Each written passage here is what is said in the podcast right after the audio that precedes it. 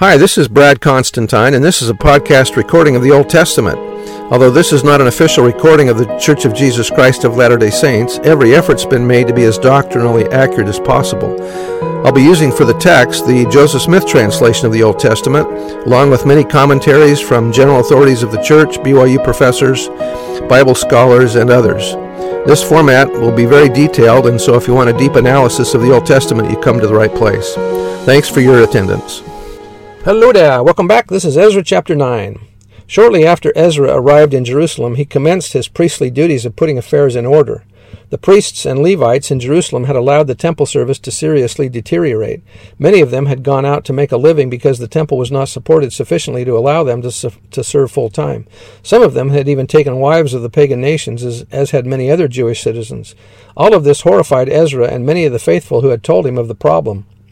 Intermarriage with people from some of the surrounding nations was expressly forbidden by the Lord because it led to idolatry.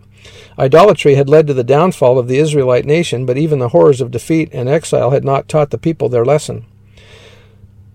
Chapters uh, 10 and 10 to 12 show how Ezra successfully called the people to Jerusalem to confess their transgressions and to covenant to put away their heathen wives.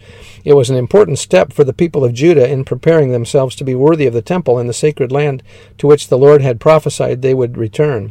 It appears that the covenant renewal led by Ezra and, and described in Nehemiah 8 through 10 occurred at about this same time. Compare Ezra's concern for the Jews' unrighteous intermarrying rewarded in Ezra chapter 9, verses 1 to 15, with that of Nehemiah, the governor, recorded in Nehemiah 13. That was from the Institute Manual.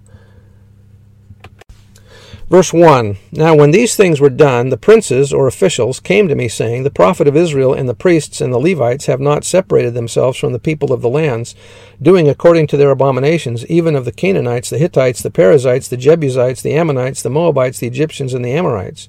For they have taken of their daughters for themselves and for their sons, so that their holy seed have mingled themselves with the people of those lands. Yea, the land of the princes and rulers hath been chief in this trespass. And when I heard this thing, I rent my garment and my mantle, and plucked off the hair of my head and of my beard, and sat down astonied. Then were assembled unto me every one that trembled at the words of the God of Israel, because of the transgression of those that had been carried away. And I sat astonied until the evening sacrifice. And at the evening sacrifice I arose up from my heaviness, and having rent my garment and my mantle, I fell upon my knees, and spread out my hands unto the Lord my God and said, O my God, I am ashamed and blush to lift up my face to thee, my God, for our iniquities are increased over our head, and our trespass is grown up unto the heavens. Since the days of our fathers have we been in a great trespass unto this day, and for our iniquities have we, our kings and our priests, been delivered into the hand of the kings of the lands, to the sword, to captivity, and to a spoil, and to confusion or shame of face, as it is this day. And now for a little space grace hath been showed from the Lord our God to leave us a remnant to escape, and to give us a nail in his holy place, that our God may lighten our eyes and give us a little re- reviving in our bondage. For we were bondmen, let Yet our God hath not forsaken us in our bondage, but hath extended mercy unto us in the sight of the kings of Persia, to give us a, re- a, reviving, to set up the house of our God, and to repair the desolations thereof, and to give us a wall in Judah and in Jerusalem. And now, O our King, what shall we say after this? For we have forsaken thy commandments,